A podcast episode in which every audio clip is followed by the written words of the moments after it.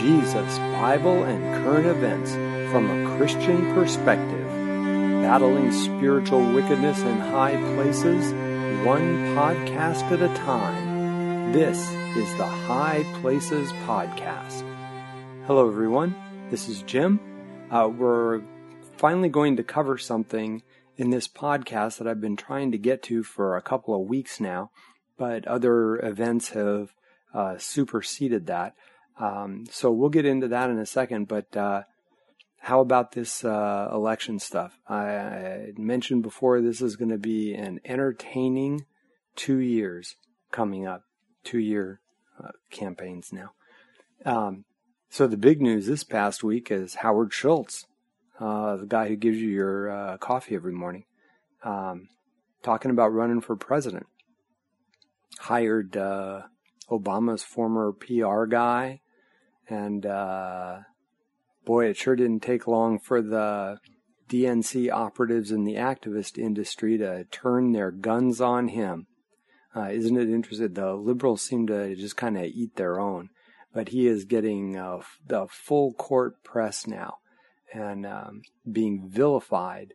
Uh, it's it's funny to me because someone actually made the comment that him running was undemocratic, um, which I wonder if people think about the things they say before they say them. So, uh, just to summarize, giving people more options than the oligarchs and the two biggest parties somehow undermines democracy.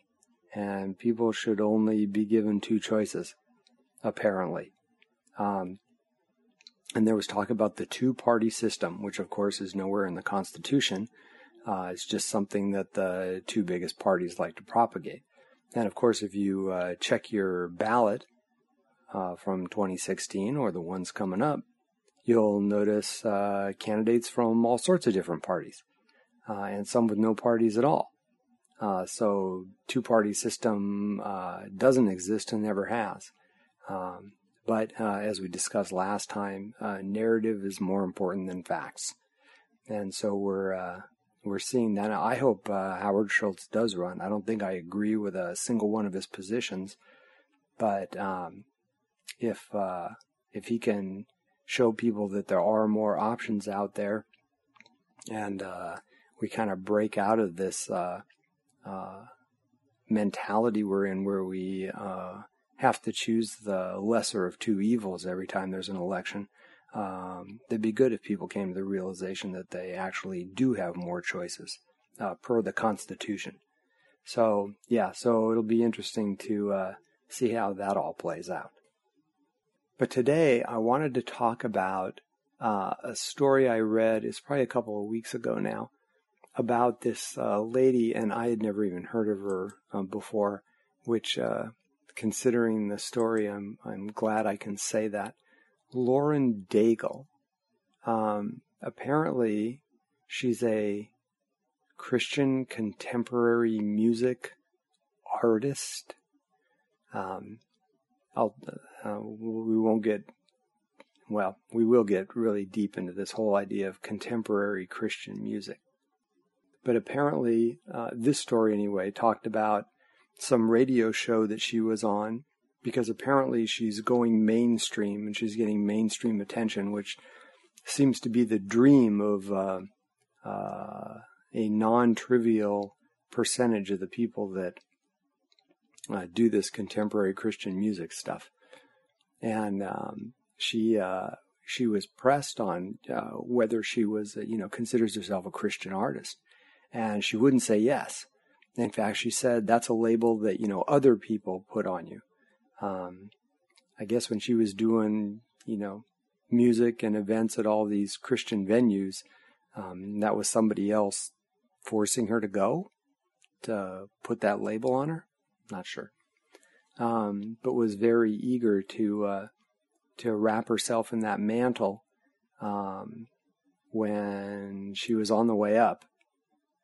But it just goes to show that um, uh, a lot of the folks that do that sort of thing, their ambition has very little to do with Christianity and a lot more to do with what every world celebrity wants, which is fame and money and recognition and influence and all these worldly things.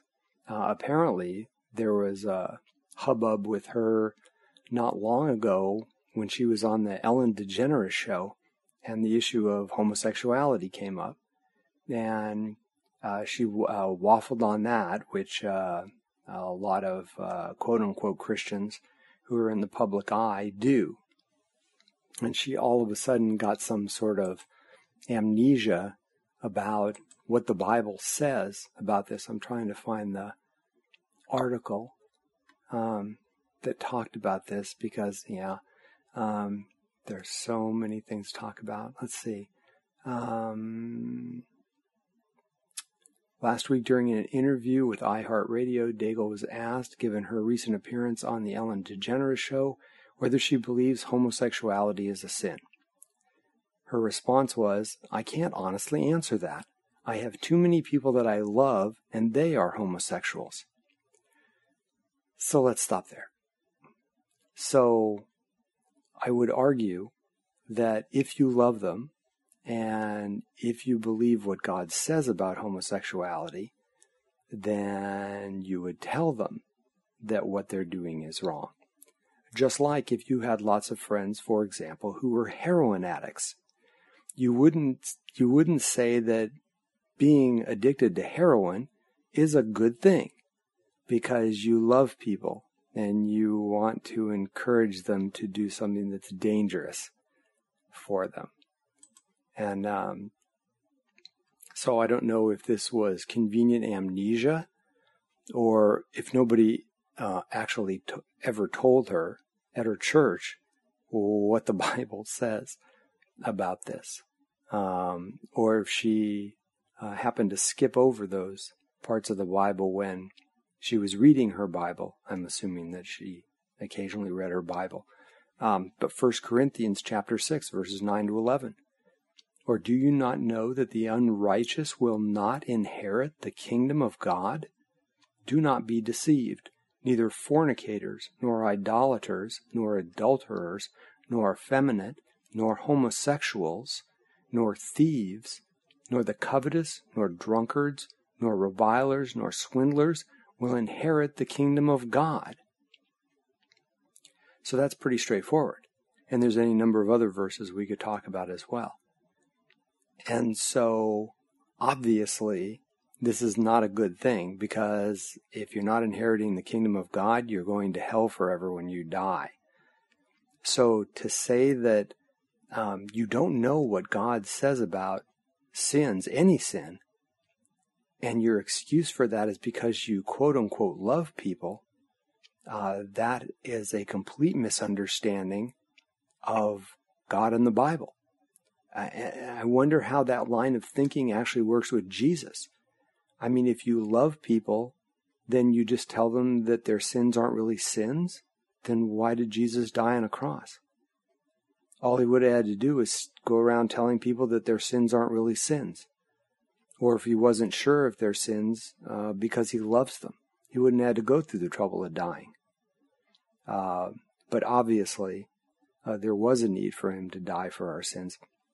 Here's the really sad part, because if you read verse 11 in 1 Corinthians chapter 6, it says, after it lists, after God lists all those things, he says, Such were some of you, but you were washed but you were sanctified, but you were justified in the name of the Lord Jesus Christ and in the Spirit of our God. So, these people who were doing these wicked things, they had been saved out of those sins. And notice that effeminate and homosexuals are in there too. So these are people who used to be caught up in those sins. But God says through Paul, such were some of you, but you were washed. You were sanctified. You're cleaned up. You're made more like Jesus. You were justified through Jesus' sacrifice. Isn't that more loving than telling someone that their sins aren't really sins, only for them to find out when they die that their sins really are sins and that God really meant the things that He said? I mean, it's just wildly deceptive to tell someone that their sins aren't sins. Uh, it, it's just, yeah. So it's funny because she went on after that and said that she's not God and can't say one way or another. Well, I would like to think that someone who calls themselves a Christian is somewhat familiar with God's word, um, because then they can say what God says about something. Instead, she said, people should just read the Bible and find out for themselves. Um, I hope she was talking to herself at the time.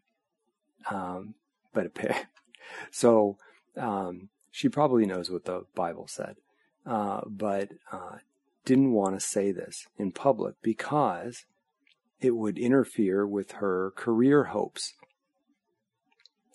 And this is not a uh, new phenomenon. She's just the latest in a long line of these contemporary Christian singers, artists, musicians, whatever you want to call them, uh, who do this. They get any sort of publicity and they try to shake off the Christian thing as quickly as they can because they know it's going to interfere with them becoming mainstream and they're not going to get all the things they want. And so it shows you where the motivation is. Their treasures aren't in heaven. Their treasures are in this world and they want the things of the world. There was a, a guy back in 2014. Let me try to find this. Um, yeah, he was He was the uh, lead singer in a Christian heavy metal band. Oh, where to start with that one?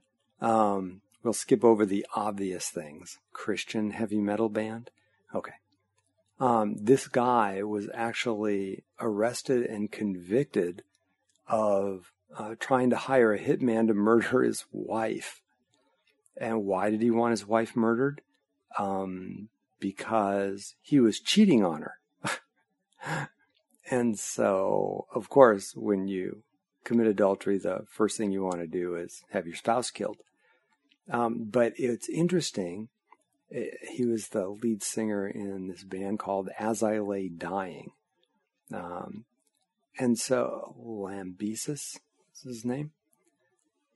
So, so, you know, once once all this comes out, the pretenses are, are off. The more interesting part of this story, believe it or not, is that he said he was an atheist. And he wasn't the only one in his band that was an atheist. And, but he said, you know, they didn't want to let on because they were making money off of this. And they didn't want to, they didn't want to stop making money. And you get to go to shows and you get to have you know thousands of people cheering you and um, it's great for your pride. And so you get to pretend you're a rock star uh, because being a celebrity is like really really important in this con- in this country and in this culture. And so these guys they start out like this that you know they want to be rock stars but how do you get a gig? How do you get famous? How do you get people paying attention to you? Well if you grew up in church, whether you're saved or not, if you show any kind of musical ability whatsoever, the church will let you perform at their services. And so you don't, I, all you have to do is throw some Jesus lyrics in there and you can play any kind of music you want to play. And everybody will go, Oh, isn't that wonderful? They're Christians. See, they mentioned Jesus. They're mentioning Jesus so that they can play at the church. What they want is, you know, crowds ogling them and cheering them, and they want to be on stage and be the center of attention.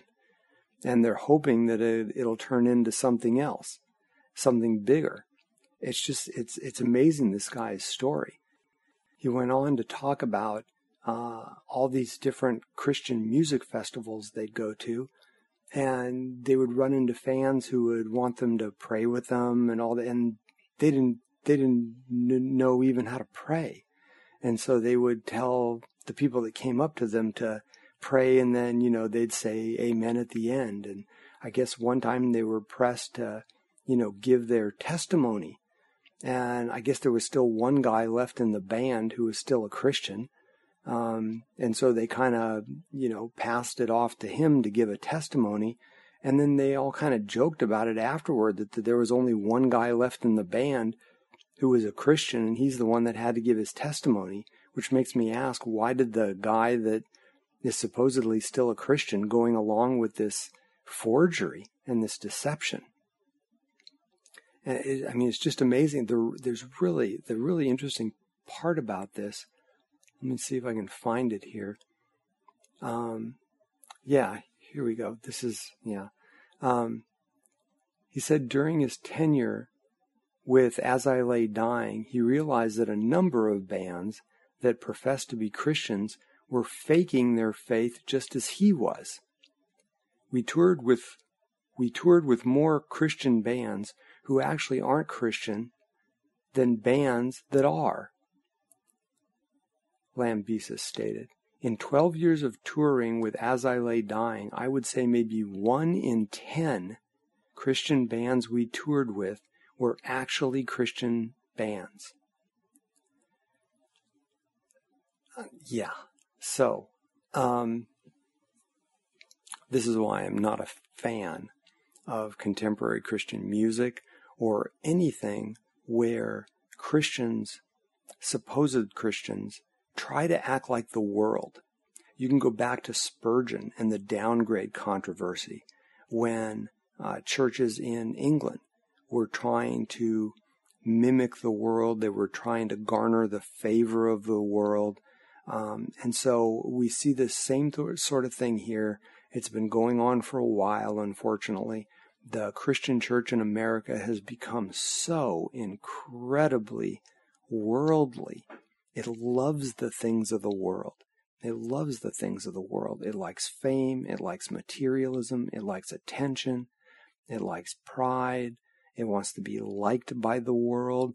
Why do you have all these denominations that are embracing all these wicked things and not just embracing them, but advocating them and lying about God, saying that God says these things are okay? Well, it's because they care more about what men say about them than they do about what God says. Because they want man's favor. They don't want God's favor. And it's funny because it just, so nothing new under the sun. But God warned us about this. First John chapter 2, verses 15 to 17. Love not the world, neither the things that are in the world. If any man love the world, the love of the Father is not in him. Let me repeat that last part. If any man love the world, the love of the Father is not in him. Going on, verse 16. For all that is in the world, the lust of the flesh, and the lust of the eyes, and the pride of life is not of the Father, but is of the world. And the world passeth away, and the lust thereof. But he that doeth the will of God abideth forever.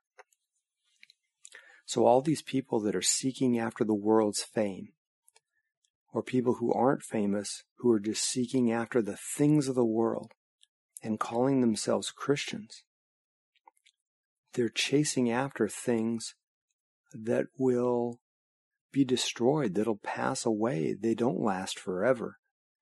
And they're choosing those things over the things that do last forever. Uh, we're, we're so addicted to the world's media in particular.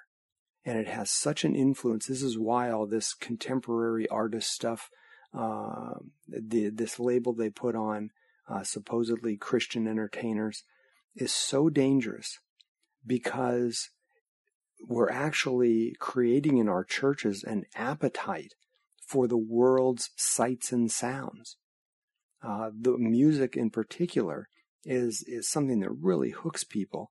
And the thing is, you can hear this contemporary Christian music, and they have some Jesus lyrics, but people are attracted to the sound. Well, you can find those same sounds on the radio or on the internet or, uh, or anywhere else. They're from the world that have nothing to do with Jesus. But if we've created an appetite for these sorts of sounds in the churches, and you have people calling themselves Christians who do this stuff, it makes these things look not so dangerous after all.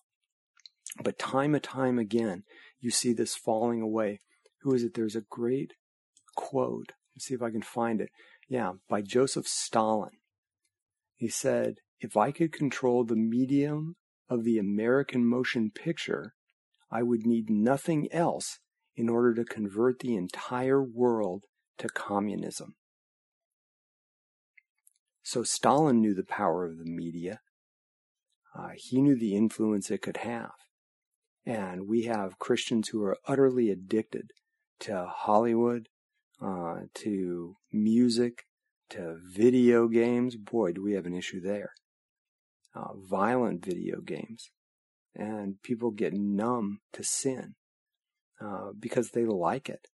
And so uh, this is why we're supposed to flee temptation as Christians, um, because uh, we're still in the flesh, and we don't, eh, you know, we we don't want to play around with this stuff. We don't want to get too close, because the closer you are to the edge of the cliff, the easier it is to fall. I can't tell you the number of quote unquote youth pastors or former youth pastors I've talked to who are who aren't youth pastors anymore uh, they got into drugs. They got into all this other worldly stuff because they were trying to be too close. They wanted to be cool and they wanted to be worldly because somehow they thought that acting like the world was going to appeal to kids.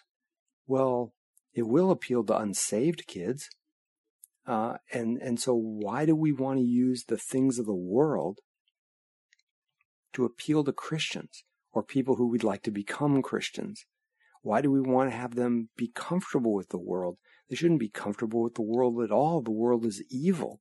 The system is controlled by Satan. Why do we want to have anybody in a church comfortable with the things of Satan? But it shows where people's hearts are. It shows where people's hearts are.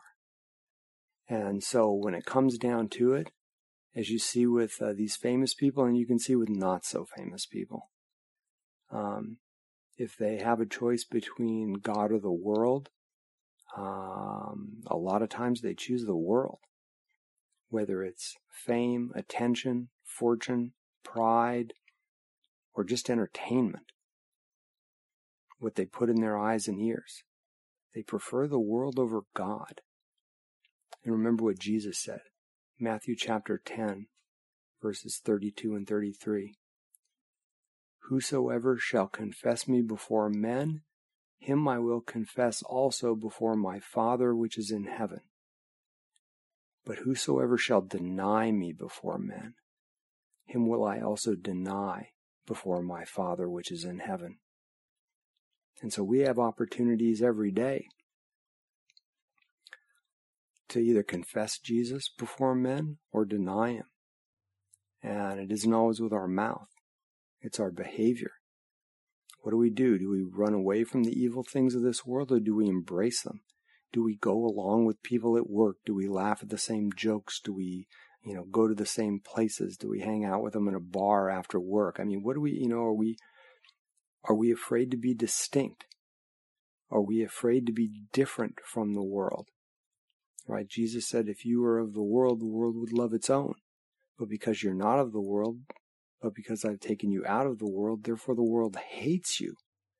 We live in a culture where people don't like to be hated. In fact, they don't even like to be unfriended.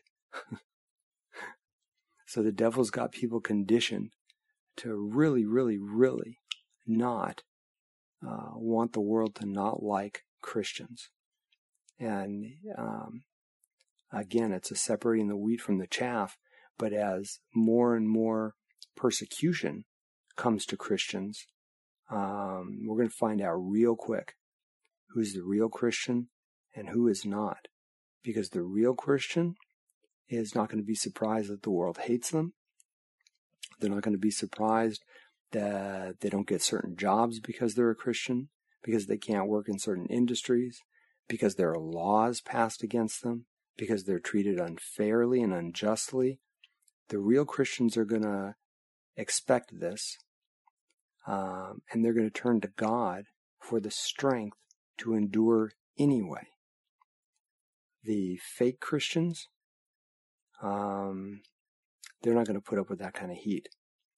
Uh, they're going to embrace the world and turn their back on God, and they're not going to confess Jesus before men. And sadly for them, uh, he's not going to confess them before his Father who's in heaven. And since Jesus is our only way to escape hell, um, it's pretty bad when Jesus won't stand up for us. So, um, lots of things to learn from all from all these things. Be strong. Don't be surprised if the world hates you. Um, ask Jesus for the strength because nobody's saying it's easy. Um, but the other thing we can do is not be so enticed by the world and not be so attached to the things of the world. And um, we really got to get over this attraction and this pride and this desire to be accepted by the world. And you know what? Keep your kids away from all this contemporary Christian what's it stuff.